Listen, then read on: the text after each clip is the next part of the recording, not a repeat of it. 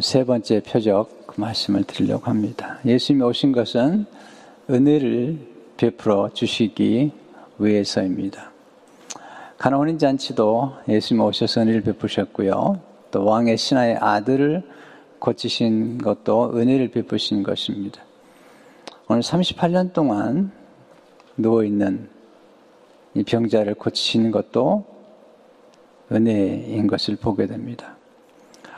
오늘 사건은 예수님께서 예루살렘에 올라가셨다가 베데스다 연못가를 방문하셔서 38년 된 병자를 고쳐주신 그런 표적입니다.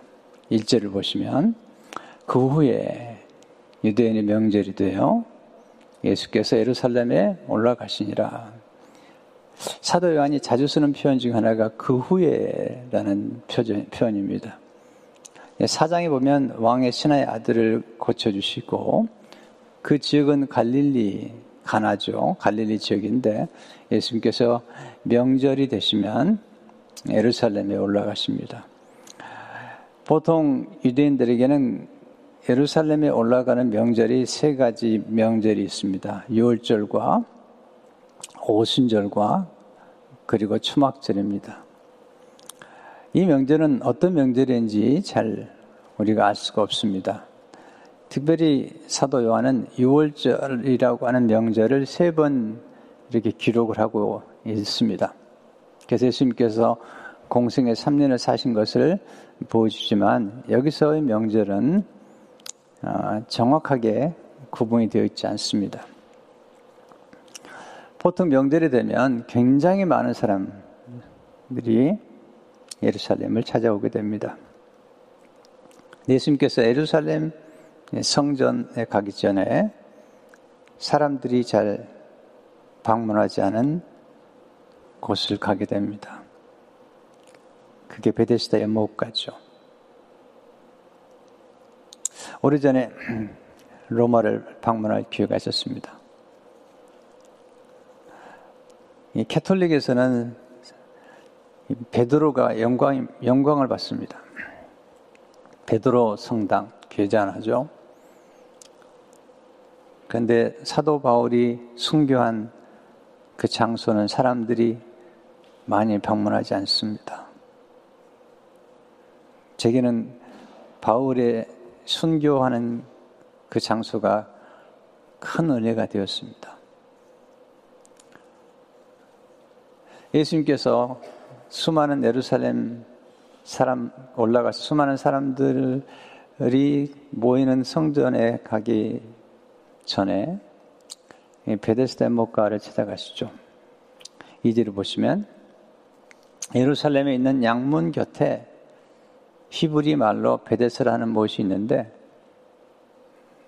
거기 행각 다섯이 있고 그 안에 많은 병자, 맹인, 다리 저는 사람, 혈기 마른 사람들이 누워 물의 움직임을 기다리니 이는 천사가 가끔 못에 내려와 물을 움직이게 하는데 움직인 후에 먼저 들어가는 자는 어떤 병에 걸렸든지 낫게 됨이러라.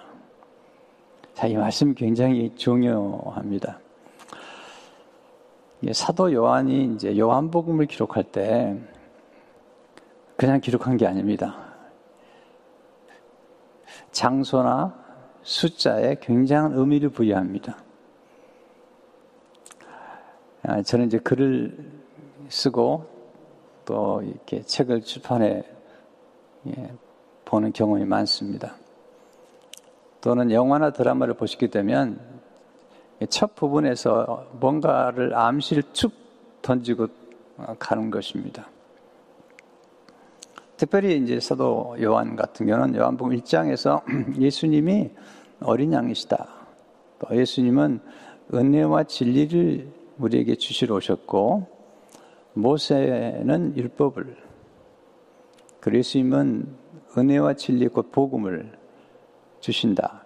이, 이, 이, 이것을 이렇게 던져주고 그리고 계속해서 그 당시 유대 종교와 곧 복음과를 이렇게 비교하면서 쭉 이제 지나가는 것입니다. 그러니까 이 장에서는 그 결례, 유대인의 결례를 따라 물 항아리 여섯 개가 있었죠. 이것은 유대 종교의 상징이죠. 예수님께서 그 유대 종교의 상징에 해당하는 결례식을 하는 브랑아리에 포도주를 만드셔서 복음의 시대가 온 것을 가르쳐 주시죠. 은혜를 베푸신 거죠. 또 이제 계속해서 이제 사장에 가게 되면 이제 사마리아 여인이 예수님께 물어보죠. 당신들은 예루살렘에서 예배를 드리는데 우리는 그리심산에서 예배를 드립니다. 도대체 뭐가 맞습니까? 곧 유대 종교는 예루살렘에서 성전에서만 예배를 드려야 되는데 이 사마리아 인이 묻는 것입니다. 사마리아 사람들은 그리 심산에서 예배를 드립니다. 그때 예수님께서 유대 종교, 곧 예루살렘에서만 예배를 드려야 되고 성전에서만 예배를 드려야 된다고 생각하는 유대 종교에 대해서 새로운 변화를 주시죠. 예루살렘도 아니고 그리 심산도 아니고 예, 신령과 진정으로 예배하는 자. 네, 그게 진정한 예배다. 그러면서 요한복음 2장에서 예루살렘을 청결케 하시면서 내가 성전을 허물리라. 그리고 살만해 지어지라. 이것은 예수님께서 이제 율법의 시대, 곧 눈에 보이는 성전 시대가 아니라 예, 복음의 시대, 예수님의 몸된 교회 시대가 왔다는 사실을 보여주는 것이죠. 그러니까 이렇게 여러분이 그런 관점을 가지고 요한복음을 읽다 보면 아주 요한복음이 재미있습니다. 오장에 가면 지금 오늘 특별히 이 베데스다 연못가를 얘기하지만 베데스다란 뜻은 히브리 말로 자비의 집, 궁유의 집이라는 사실이에요. 근데 중요한 것은 예루살렘에 있는 양문 곁에란 말이죠. 양문. 양들의 문 이란 뜻이에요. 양의 문. 이 양문이 왜 중요하냐면 느헤미야 3장을 보게 되면 예루살렘 성벽을 재건할 때 많은 문이 있어요. 예루살렘으로 예루살렘 성벽으로 들어가는 많은 문들이 있는데 그 회파돼서 이제 문과 문 사이를 이렇게 건, 건축하는 것, 재건하는 거죠. 근데 여러분 느헤미야 3장을 집에 읽어 보세요. 양문, 그 Sheep Gate. 네. 수문 그러면 Water Gate예요. 양문은 Sheep Gate. 양의 문, 양문에서 성벽 재건은 시작해서 양문에서 끝납니다. 굉장히 중요한 의미를 가지고 있습니다. 이 여기 나와 있는 이 양문, 이 양문은 주로 에루살렘에서 제물로 드려질 양들을 키우고 또 거기서 키운 양들이 이제 에루살렘의 성전에 바쳐지는 것입니다. 주님께서 어린 양으로 오시잖아요. 어린 양으로 오신 예수님께서 양문을 찾아가신 것입니다. 그래서 친히 말씀하셨어요. 요한복음 10장 7절에 보면 나는 양의 문이라고 말씀하셨어요. I am sheep gate란 말을 쓰셨어요. 그러니까 이 양문은 그냥 양문이라고 보시면 안 되죠. 왜냐하면 이것은 분명히 예수님께서 어린 양으로 오셔서 어린 양으로 죽으실 그분께서 양의 문을 찾아가신 것입니다. 그리고 자비를 베풀어 오신 은혜가 많으시고 자비가 많으신 주님께서 이 자비의 집에 찾아오신 것입니다. 거기에 행각 다섯이 있습니다. 이 다섯이라는 숫자가 중요합니다. 솔로몬의 행각. 네. 다섯이 있어서 거기에 이제 사람들 가운데 많은 병자가 지금 누워 있습니다. 이 다섯이라는 숫자가 왜 중요하냐면 사도 요한은 이 숫자를 굉장히 중요하게 생각하는데 이 다섯이라는 숫자는 은혜를 상징합니다. 은혜. 오늘 찬양해 주셨는데 모든 것이 은혜지 않습니까? 요셉이 이제 자기 형제들을 만나게 되죠. 나중에 이제 자기의 친동생 베냐민을 데려라고 그러죠. 베냐민이 왔을 때 형제들에게 음식을 나눠주는데 베냐민에게는 음식을 다른 형제보다 다섯 배를 더 줍니다. 또 옷을 한, 한 번씩 나눠주는데 베냐민에게는 특별히 다섯 벌을 줍니다. 이게 이제 특별한 사람에게 선택해 특별한 은혜를 베푸는 거죠. 자, 그러니까 지금 이 양문 곁에 있는 자비의 집에 솔로몬의 행각, 네, 다섯이 있는데, 그 은혜, 은혜가 있는 곳이죠. 거기에 병자들이 모여 있습니다. 많은 병자가 모여 있는데, 특별히 세 종류의 병자를 얘기합니다. 첫째는 시각장애인입니다. 맹인. 두 번째는 걷지 못하는 사람. 다리 저는 사람이 그러는데, 영어 보면 lame. 한 번도 걸어보지 못한 그런 사람들도 거기 있는 거예요. 또 하나는 이제 혈액, 혈기 마른 자로 있는데, 손 마른 자. 주로 영어 성경은 완전히 전신 마비가 된 사람들 또는 중풍병자와 같은 사람들이 누워 있는 것입니다. 근데 여기 보면 아주 이 특별히 사도 요한이 언급하고 있는 이 세 종류의 병자들은 메시아가 오면 아, 메시아의 심을 증거해 줄 수 있는 그런 환자들인 거예요. 보지 못한 자들이 본 거예요. 나중에 요한복음 보면 계속해서 예수님께서 나는 세상의 빛이다. 그렇게 말씀하세요. 너희는 보고도 보지 못하는 거다. 영의 눈을 띄워주는 것이 복음이신 예수님 오셔서 영의 눈을 띄워주시는 거죠. 여기 저는 자들은 걷지 못한 사람들이죠. 그들에게 걷게 해주시고 그들의 길이 되어 주심으로 요한복음 14장 보면 나는 길이다. 이렇게 말씀하시는 거죠. 이 손마른 자, 혈기 마른 자들은 몸이 마음이 돼서 선행을, 선한 행실을 할 수가 없는 거예요. 곧 하나님 말씀 따라 살 수 없는 것입니다. 자, 이것이 곧 율법의 특징이에요. 율법은 아무리 노력을 해도 안 되는 거예요. 네. 그 율법을 지키는 게 어려운 건데, 주님 오심으로, 네. 보지 못하는 자를 보게 하시고, 또 영적으로 눈을 떠주시고, 걷지 못하는 자들이 예수 그리스도의 길을 따라 걷게 하시고,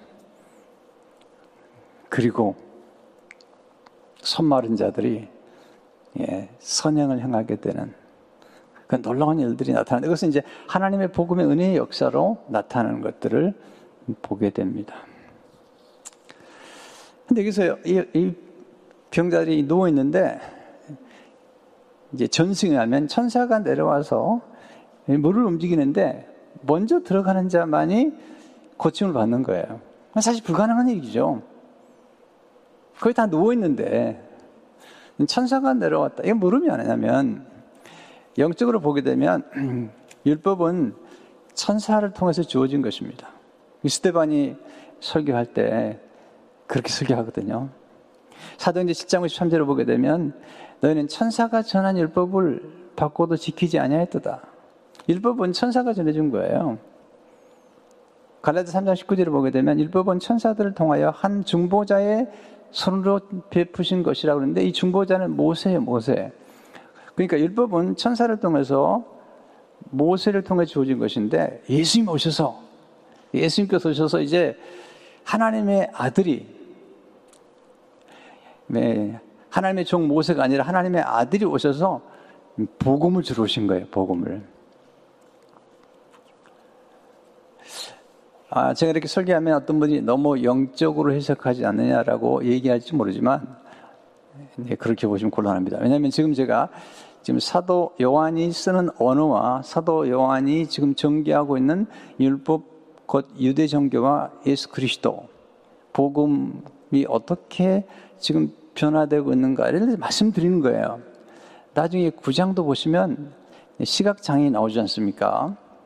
실로한 연못가에서 이제 눈이 열리면서 예수님께서 말씀하시죠. 예, 보게 해주는 거예요. 나중에 세리요한의 제자들이 예수님이 찾아와서 오실 그이가 당신입니까? 네, 세리요한에게 얘기해라. 시각장애인이 보게 되고 걷지 못하는 자가 걷게 되고 네, 이 얘기를 하시는 거죠. 예수님 오시면서 드디어 이런 놀라운 변화가 나타나는 거거든요. 그러니까 지금 이, 이 요한복음 5장의 이 놀라운 사건은 38년 된 병자를 고쳐 주시는 이 은혜 가운데 사실은 예수님이 오시면서 이제 새로운 은혜의 시대가 왔다는 사실을 지금 말씀하고 있는 거죠. 거기서 38년 된 병자 가장 무력하고 가장 소망이 없고 가장 절망 중에 있는 사람에게 은혜를 베푸심으로 예수 그리스도께서 은혜를 베풀어 오셨다는 사실을 지금 말씀하고 있는 것이죠. 자, 보세요. 문제는 이 베데스다의 집은 자비의 집인데 자비가 없어요. 이게 율법의 특징이에요. 왜냐면 거기 다 불쌍한 사람이 모였는데 천사가 와서 물을 동하면 네, 먼저 들어가는 사람이 고침받는다는 그런 전승이 있는 거죠. 그러니까 거기 다 불쌍한 사람들이 서로 모여서 네, 정말 모여 있는데 무섭게 지금 경쟁의 집이 되고 만 거죠. 투쟁의 집이 되고 만 거죠. 남을 밀치고라도 내가 들어가겠다는 거잖아요. 은혜가 없는 것이에요. 네, 석도전인 거예요. 이게 세상과 똑같은 거예요, 지금. 예수님 오셔서 전혀 들어갈 수 없는 사람, 38년 동안이나 들어갈 수 없는 사람, 그 사람에게 은혜를 베푸십니다. 그를 고쳐주시는 것이 오늘 본문의 모습이죠. 어디를 보시면 거기 38회 된 병자가 있더라. 네, 38년 된 병자가 있는 거죠.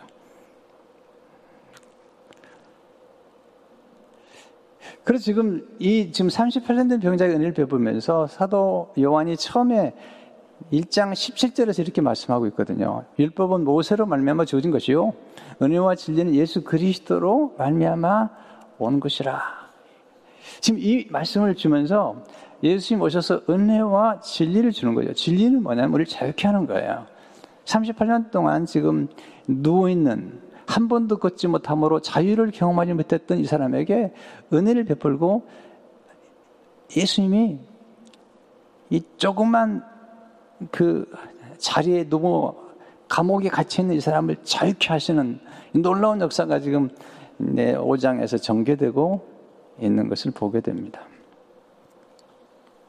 자, 우리가 오늘 이 본문에서 제가 좀 서론적으로 말씀을 길게 드리지만 우리가 성경을 조금 더 깊이 이해할 필요가 있고 그리고 원 저자 되신 하나님과 그리고 사도 요한이 어떻게 이 요한복음을 지금 기록하고 전개하고 있는지를 우리가 함께 알게 되면 이 말씀이 조금 열리는 것을 경험하지 않습니까? 물론 너무 깊이만 우리가 이해한다고 해서 좋은 건 아니지만 그러나 성경 그대로 이렇게 좀 접근해 가게 되면 아하 아, 이렇게 기록된 거다라는 사실을 알게 되는 것입니다.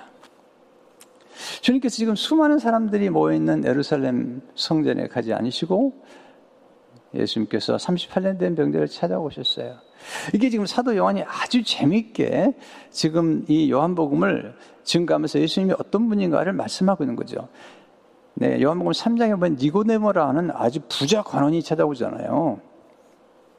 네, 사장에서 예수님께서 남편 다섯이나 가지고 사는 아주 비참한 여인을 찾아갔어요. 그도 사마리아 여자를 찾아갔어요. 유대인들은 아주 사람 취급도 하지 않아요. 이방인보다 더 나쁘게 취급하는 사람 사마리아 찾아갔어요. 사장 마지막 절에 왕의 신하의 아들을 고치시잖아요. 오, 예수님께서 귀정만 좋아하시나? 그렇게 생각할 수 있죠? 요한이 5장에 가면 아니라는 거죠. 38년 된 병자를 찾아가서 가장 비천하고 가장 소망이 없고 38년 동안 누웠지만 아무도 그를 도와줄 수 없는 이 사람을 찾아가셔서 주님의 은혜를 베푸시는 것이죠. 이게 지금 사도 요한이 예수님은 만민을 위한 온 세상을 위한 구주라는 사실을 지금 보여주고 있는 거예요. 예수님을 누구든지 가난한 사람도 비천한 사람도 예수가 필요하고 그리고 관원도 부자도 예수가 다 필요한 거예요. 예수님이 필요하지 않은 사람이 없는 거죠. 복음이 필요하지 않는 사람이 없는 거죠. 왕의 신하의 아들은 왕의 신하는 권세가 있었지만 그도 예수님이 필요한 거예요. 권세가 해결할 수 없는 게 있고 돈이 해결할 수 없는 게 있는데 그것은 영생이죠. 하나님의 사랑인고 복음인 것입니다. 다 가난한 거예요. 영적으로 보게 되면요. 그 얘기를 하고 있는 것입니다. 자, 근데 이 본문에서 우리가 배울 수 있는 아주 소중한 감사의 이유. 첫째로, 하나님께 선택받은 은혜에 감사하십시오. 그 많은 병자 가운데 예수님께서 38년 된 병자를 선택하시고 고쳐주신 것입니다. 왜 그런지 몰라요.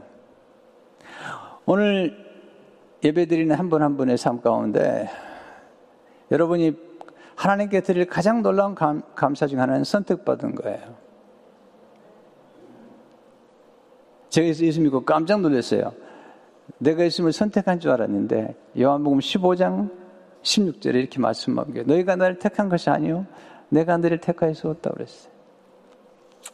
여러분 담에색 도상으로 지금 그 당시에 사울이죠. 사울과 많은 사람들이 예수 믿는 사람들을 핍박하고 그들을 박해하고 그들을 네, 살해하려고 죽이려고 감옥에 집어넣으려고 지금 가는 거예요. 네, 거기서 그 많은 사람들이 가는데 거기서 가장 악랄한 네. 사울을 예수님이 선택하셔서 거꾸로 때렸어요. 이해가 안 되는 거죠. 누가? 사울이 이해가 안 되는 거예요.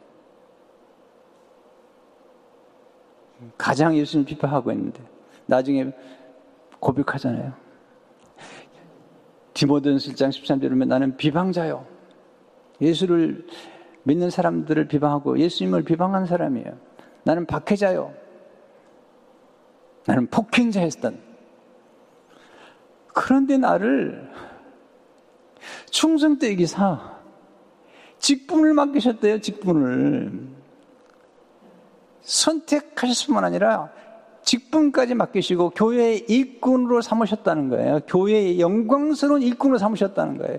이 교회에서 받는 직임이 얼마나 영광스러운지 그럼 그렇게 얘기하고 있는 거예요. 내가 복음의 일꾼이 되었고 교회의 일꾼이 되었고 내가 직분을 맡았다는 거죠. 이해가 안 되는 거예요.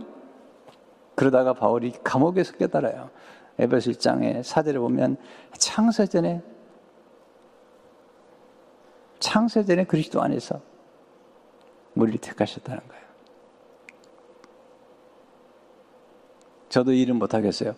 왜 하나님의 가장 연약하고 부족한 저를 택해서 복음의 일꾼을 삼으셨는지. 참 우리 집안도 기가 막힌 집안입니다. 그런 기가 막힌 집안에서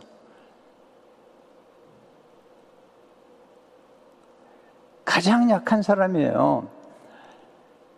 제가 얘기했잖아요. 제게 돌 사진이 하나 있는데, 내가 돌 사진 커가지고 보니까요, 빨가벗겨 놨더라고요. 왜 빨가벗겼냐면, 계속 설사하는 바람에, 또 보자고 하지 마세요. 그렇게 약하게 태어난 사람. 바울이 말하잖아요. 나는 만삭 되기 전에 태어난 모자란 사람이라는 거예요. 그런데 선택을 받은 거죠.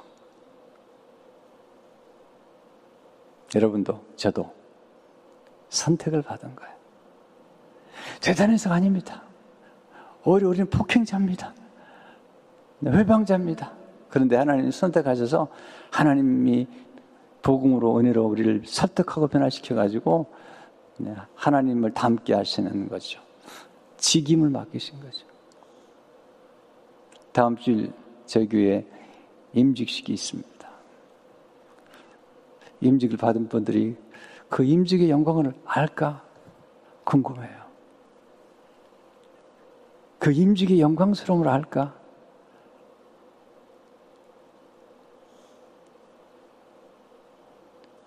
직장에서 차장되고 부장되고 차장되고 상무되고 의사되고 글쎄요 그거하고 비교할 수 없는 그리스도의 몸된 교회의 영광스러운 교회의 일꾼이 된다는 거 이걸 알면요 눈물 많이 흘리실 겁니다.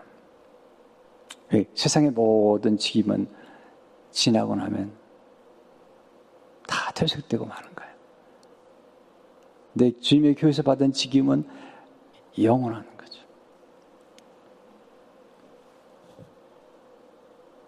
두 번째, 예수님께서 우리 안에 심어주신 소원에 감사하셔야 돼요. 예수님이 물어봐요. 38년 된 병자에게 육제를 보시면 내가 낫고자 하느냐? 전 이 질문이 너무 충격스러워요. 아니, 38년 된 병자에게 이건 말도 안 되는 얘기를 물어보시는 거잖아요. 왜 물어보셨을까요? 어떤 사람들은 아파 있는데 낫고 싶어 하지 않아요. 그래서 엉뚱한 대답을 해요. 7절을 보시면. 병자가 대답하되 주여 물이 움직일 때에 나를 못에 넣어주는 사람이 없어 내가 가는 동안에 다른 사람이 먼저 내려가나이다. 예수께서 물어보시기는 낫고자 하느냐. 많은 분들이요, 책임을 감당하기 어려우면 그냥 아파버려요. 여러분, 아파버리면, 그 진짜 누워버리잖아요? 그럼 책임질 필요가 없는 거야. 폴 트루니가 그런 말 하죠. 대부분의 사람들은 스스로 죽어갈 뿐이다.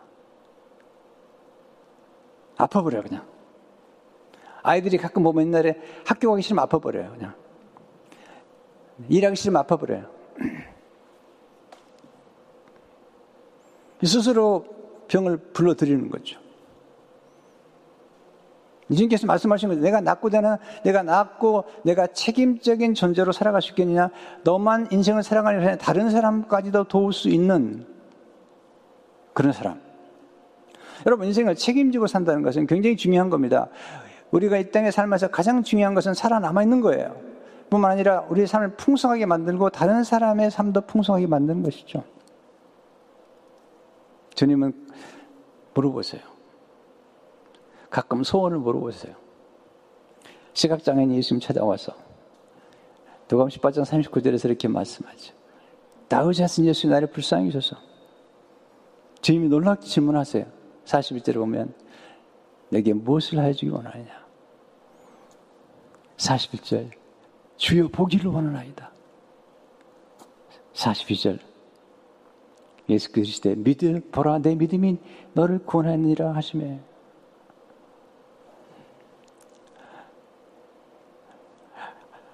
아니 시각장애인이 보, 보기 원한다는 말을 여러분 그냥 넘기시면 안 됩니다. 이건 대단한 믿음뿐 아니라 상상을 초월하는 겁니다.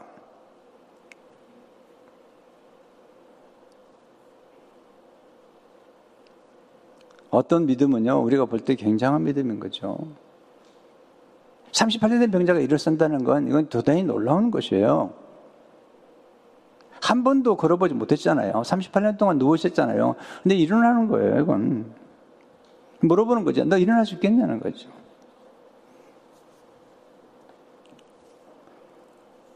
이 시각장애인이 고백했던 믿음, 놀라운 믿음은 뭘까요? 믿음은 예수님을 향한 강렬한 소원이에요. 믿음은 바랄 수 없는 중에 바라는 것입니다. 믿음은 소원을 예수님께 고백하는 것이죠. 믿으면 기적을 경험하게 됩니다. 여러분, 소원이 굉장히 중요한 겁니다. 소원에 불을 붙여주시는 예수님께서 이 38년 된 병자가 어느 날, 어느 날 소원을 다, 다 놓쳐버린 거예요. 조용한 절망 속에 사는 겁니다. 아유, 이제 뭐, 38년 동안 한 번도 내게 이런 일이 없었는데, 자포자기 하고 살 때가 많잖아요. 하나님 우리에게 소원을 집어넣어서 우리를 하여금 소원을 갖게 하세요. 소원을. 100년 된 아브라함이 이제 아들 낳을 소원이 없는 거예요. 살아도 이제 90세 됐어요. 경수가 끊어진 거예요. 그래서 소원을 아직 포기한 겁니다.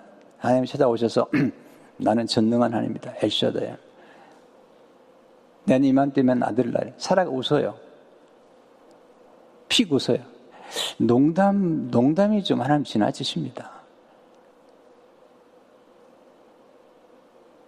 하나님 말씀하시죠. 너 왜 웃느냐? 이제 사라가 당황해가지고 아, 안 웃었습니다. 하나님도 만만치 않죠. 너 웃었느니라. 나중 그래서 그 아들 이름을요 웃음이라고 지어준 거예요. 네. 하나님 우리를 찾아오셔서 소원 주시는 우리에게 소원을 주신 분도 하나님이세요. 빌보스 2장 13절을 보게 되면 너희 안에서 행하시는 이는 하나님이시니 자기의 기쁘신 뜻을 위하여 너에게 소원을 두고 행하게 하시는. 여러분, 소원은 갈망입니다. 소원은 동경, 동경하는 것입니다. 소원은 에너지입니다. 우리 삶의 꿈이요, 비전입니다. 얼마나 중요한데요. 우리를 견디게 하고 버티게 하는 능력이죠. 장애물을 극복하는 능력이에요. 세 번째, 주어진 삶에 책임감을 갖고 살게 하시는 은혜에 감사하세요. 38년 병자에게 물어보잖아요. 내가 낫고자 하느냐? 나오면요, 책임을 지고 살아야 되거든요.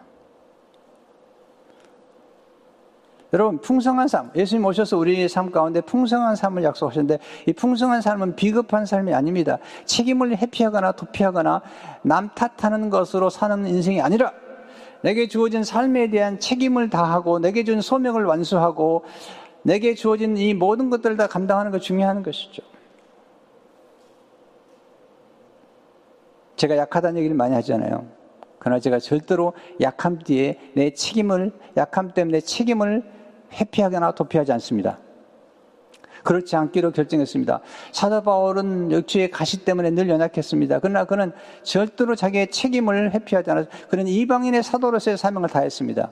달려갈 길을 다 마치고 선한 싸움을 다 싸웠어요. 믿음을 지켰어요. 성도 여러분, 책임을 회피하지 마세요. 여러분, 38년 동안 누워있는 게 편해요. 자리를 들고 일어서서 책임있게 살아가면서 또 다른 사람까지 내 풍요롭게 하는 삶. 주님이 말씀하셨죠. 요한복 10장 10절에서 내가 온 것은 양으로 생명을 얻게 하고 더 풍성히 얻게 하려는 것이라. 이 풍성한 삶은 책임을 지는 삶이에요. 사명을 완수하는 삶이에요. 내게 주어진 축복의 통로가 되는 역할을 하는 것이 이 풍성한 삶의 특징 아니겠습니까?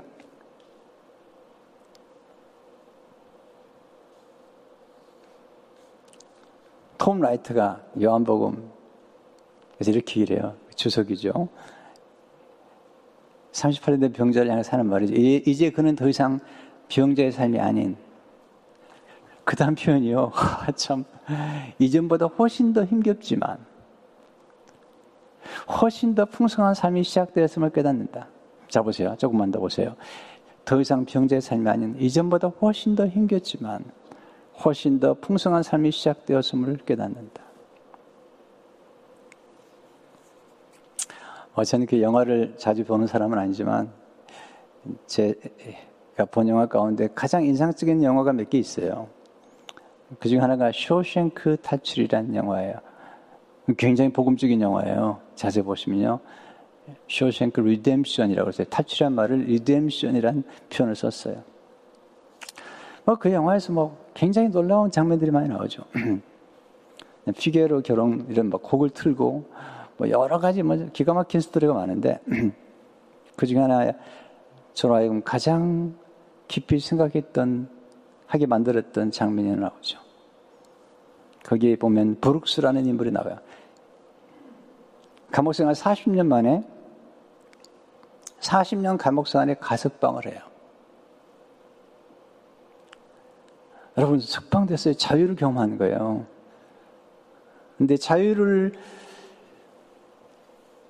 누리며 살아가야 될 인생이 너무 힘든 거예요. 왜냐하면 감옥에서는 밥도 주고 옷도 주고 나름대로 감옥 내에도 우정이 있고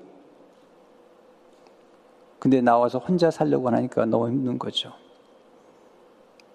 마켓에서 일을 하는데 아무리 열심히 해도 살기 힘들어요. 너무 외로워요. 너무 힘들어요. 이 자유를, 자유를 가지고 산다는 게 너무 어려운 거죠. 결국은 스스로 목숨을 끊어요. 아, 지금 너무 큰 충격으로 다가왔습니다. 여러분, 자유라는 것은 우리가 자유를 얻었다는 것은 선택하고 책임을 져야 된다는 것을 의미해요. 예수님께서 아들이 너희를 자유케 하면 자유케 한다고 말씀했는데 이 자유, 이 자유가 지키고 누리는 게 어렵, 어렵습니다. 북한에서 내려온 사람들이 네, 남한에서 너무 힘들어 합니다. 와보니까 경쟁이 심해요. 이 자유 속에 사는 게 쉽지 않아요. 만만치 않거든요. 이스라엘 백성들이 출애굽을 한 다음에 자유가 주어졌잖아요. 가나안 땅을 정복해야 돼요. 근데 좋아하지 않아요. 다시 감옥 같은 네, 고센 땅으로 돌아가기 원하는 거죠.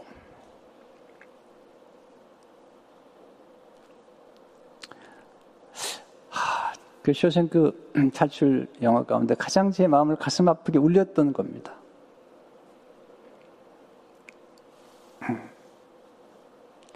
여러분 스스로 아파버리지 마세요. 물론 그럴 분 없겠지만 어떤 분은 시어머니가 너무 힘들게 하니까 아파버려요. 남편이 너무 힘들게 하니까 아파버려요. 물론 꼭 그렇다고 제가 단정하지는 못해요. 미안해요. 혹시 오늘 설교 듣는 가운데 나보고 하는 얘기 아닌가? 이런 분이 계시다면 오해입니다. 네.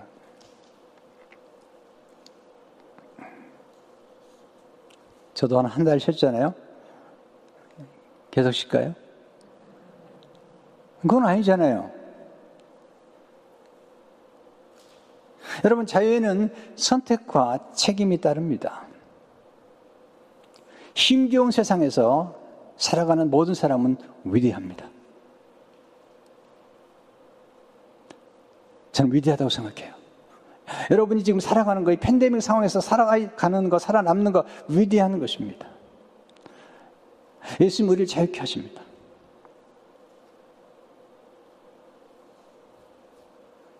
병자가 갇혀있던 감옥에서 그는 자유를 경험합니다.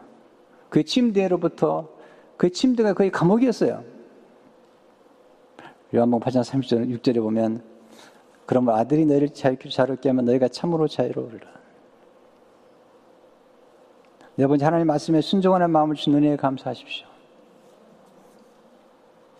예수님께서 말씀하세요. 8절 9절에 보면 예수께서 때 일어나 내 자리를 들고 걸어가라 하시니 그 사람이 곧 나와서 자리를 들고 걸어가니라 이날은 안식일이니 이 사람은 예수님인지 몰라요. 예수님 누군지도 몰라요.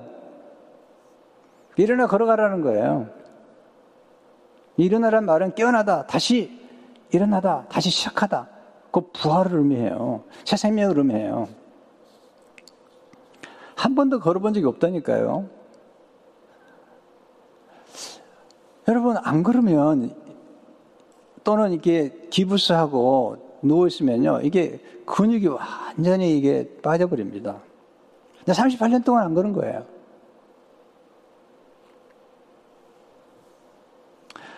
제가 지금 그 시술 받고 조금 누워 있었더니요. 그리고 이제 심장 시술을 받아서 조심스러우니까 한참은 운동을 심하게 운동을 좀 못했어요.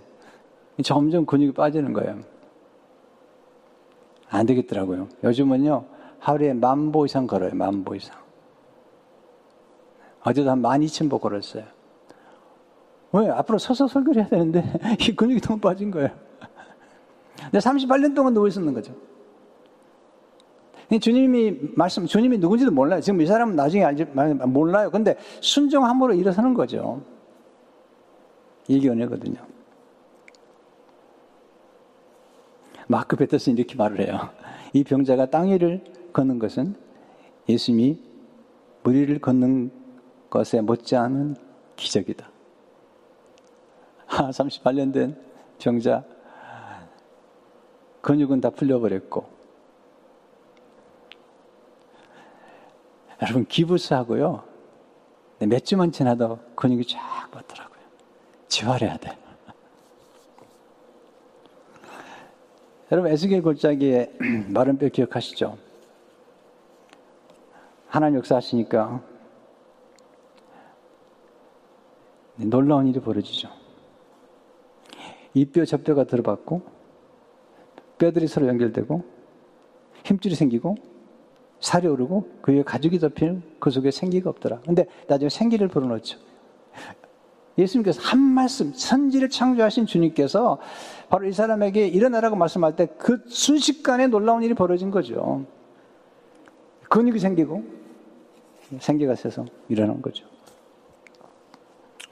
오랜 기다림 중에 받은 풍성한 은혜를 감사하십시오. 저는 이런 생각이 들었어요. 38년 기다릴만 하다. 예수님 만났으니까. 오래, 오래 기다린 보람이 있는 것 같아요. 여러분, 힘들다고 너무 쉽게 포기하지 마세요. 조금 더 버티세요. 조금 더 기다리세요. 하나님은 참는 사람에게 복을 주시는 거예요. 아브라함이 오래 참아 약속을 받았잖아요. 히브리서 6장 14절 15절을 보게 되면 이르시되 내가 반드시 너에게 복주고 복주며 너를 번성하게 하고 번성하게 하리라 하셨더니 그가 이같이 오래 참아 약속을 받았느니라. 예수님은 가장 적합한 때 찾아오세요. 조금 더 기다리세요. 조금 더 버티세요. 조금 더 인내하세요. 조금 더 충성하세요.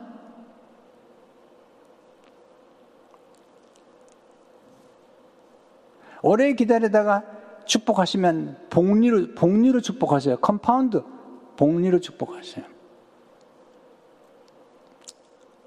목사님, 저 참을 만큼 참았어요. 제가 물어보고 싶어요. 38년 참보셨어요?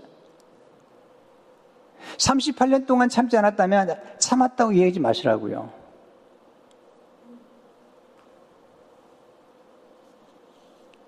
유대인들이요, 안식일에 이 사람이 자리를 두고 일어섰다고 시비 걸어요. 물어봐요. 너 어떻게 된 것이냐? 11절에 나를 낳게 한 그가 자기를 자리를 들고 걸어가라 하더라. 누구지 몰라요. 예수님 찾아오셔요, 나중에. 14절에 보라, 내가 나왔으니 더 심한 것이 생기지 않게 다시는 죄를 범하지 말라. 이 말을 왜 하시냐면요. 구장에서 나면서부터 보지 못했던 시각장애인에게는 이 말씀 안 하세요. 근데 이 사람에게는 어떤 죄가 있었던 것 같아요. 그래서 죄를 범하지 말라. 그렇게 말씀하시는 거죠. 여러분, 축복은 죄를 지으라고 주신 것이 아닙니다. 건강한 다음에 죄를 지으라고 주신 게 아니라니까요. 축복에는 책임이 다릅니다. 축복은 사명이죠. 축복을 전도의 기회로 삼으시고 축복을 만나는 사람들에게 예수님을 증거하셔야 돼요. 이 사람이 다 나온 다음에 유대인들에게 말해요. 5장 15절을 보게 되면 그 사람 유대인들에게 가서 자기를 고치는 예수로 아니라 유대인들에게 가서 예수님 증거해요. 어떤 사람들은 그렇게 얘기하더라고요. 이 사람이 그 사이에 예수님을 고발했다. 네, 안식일 범한 그런 문제로 자기를 시비를 거니까 예수를 고발했다고 얘기하는데 저는 그렇게 보지 않아요. 하영재 목사님은 뭐라고 말씀하시냐면 요한복음에서 이 사람은 전도했다는 거예요. 유대인들이 가서 예수님을 증거했다는 거예요. 저는 하영재 목사님이 강의한 것이 맞다고 생각해요. 왜냐하면 이 문맥을 보시면 이 지금 그 사도 요한의 표적의 문맥의 패턴은 세 가지라니까요. 표적이 있고요. 믿음이 있고 생명이 있는 거죠. 자, 그러니까 5장에서도 주님께서 38년 병대를 고친 다음에 그 다음에 이어지는 안식일 논쟁과 함께 요한복음 5장 24절에서 놀라운 얘기를 하세요. 내가 진실로 진실로 기로니 내 말을 듣고 또 나 보내실 믿는 자는 영생을 얻었고 심판에 이르지 않으니 사망에서 생명을 옮겼느니라. 25절을 보시면 죽은 자들이 하나님의 아들의 음성을 들을 때가 오나니 곧 있더라 듣는 자는 살아나리라. 자, 38년 된 병자가 사실 죽었던 거와 똑같은 사람인데 지금 생명을 얻은 거죠. 그리고 하나님의 아들의 음성을 들은 거죠. 하나님의 음성을 듣고 일어선 거잖아요. 그렇기 때문에 가서 예수를 증거하고 있는 거죠. 저는 그렇기 때문에 이 사람이 예수를 고발했다는 생각보다는 이 사람이 예수를 증거하는 거죠. 유대인들이 믿든 안 믿든 증거하는 거죠. 그런 사망에서 생명을 옮긴 바 되었고, 그는 살아나는 것입니다. 성도 여러분, 선택받은 은 정말 감사하는 거죠. 또한 우리에게 소원을 주신 하나님께 감사해야 돼요. 저는 늘 소원인 제한이 있거든요. 좋은 소원이 있어요. 또 책임감 있는 삶을 살고 싶어요. 저는 책임을 회피하거나 교회에서 일어나는 어떤 일도 항상 제가 책임을 지려고 해요. 지도자는 책임지는 사람이에요. 문제만 말하는 사람은 지도자가 아닙니다. 아니, 문제를 말하고 문제를 일으키는 것은 지도자가 아닙니다. 지도자는 누구죠? 문제가 있습니까? 책임을 지는 거예요. 옛날에 한 목사님 그런 얘기 하더라고요. 누가 똥을 쌌어요. 교회, 앞, 교회 안에다가. 어떤 사람이 와서 똥 냄새를 맡아본대. 누군가. 어느 사람 몇 시에 놓지? 어느 사람 소문 내는 거야. 다 교회가 똥 있다고. 어떤 사람 똥 치우는 거예요. 똥 치우는 사람이 지도자인 거예요. 똥 치우는 사람이 목사고 장로인 거죠. 장로님이 왜 장로가 되는 거죠? 똥 치우려고. 책임지려고. 아, 목사님 큰일 났습니다.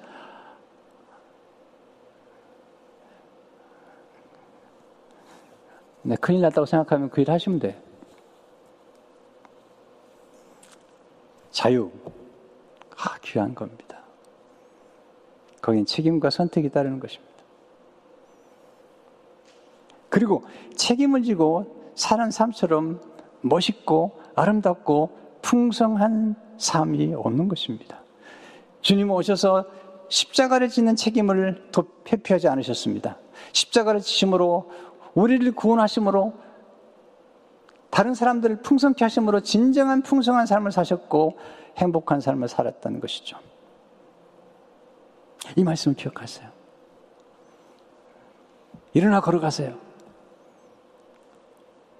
스스로 만들어낸 감옥에서 이제는 나오세요. 책임지는 삶을 사세요. 어떻게? 하나님의 은혜로, 성령의 능력으로. 그런 놀라운 은혜가 있기를 주 이름으로 축원합니다. 하나님 아버지 감사합니다. 오늘 주신 말씀을 기억하며 우리에게 베푸신 은혜, 가장 소외되고 가장 부족한 우리를 찾아오셔서 선택하시고 그리고 자리를 들고 일어나서 풍성한 삶을 살게 하시고 책임지는 삶을 살게 하시고 또한 다른 사람까지도 풍성하게 만들게 하는 삶, 예수를 증거하는 삶을 살게 하신 그 은혜 앞에 살아가도록 축복해 주옵소서. 오늘 우리 가운데 몸이 연약한 분들이 있습니다. 주님 일으켜 주시옵소서. 일으켜 주셔서 풍성한 삶을 살게 도와주시옵소서. 고쳐 주시옵소서. 그리함으로 풍성한 삶을 살 수 있도록 성령의 능력을 부어 주시옵소서. 예수 이름으로 기도하옵나이다. 아멘.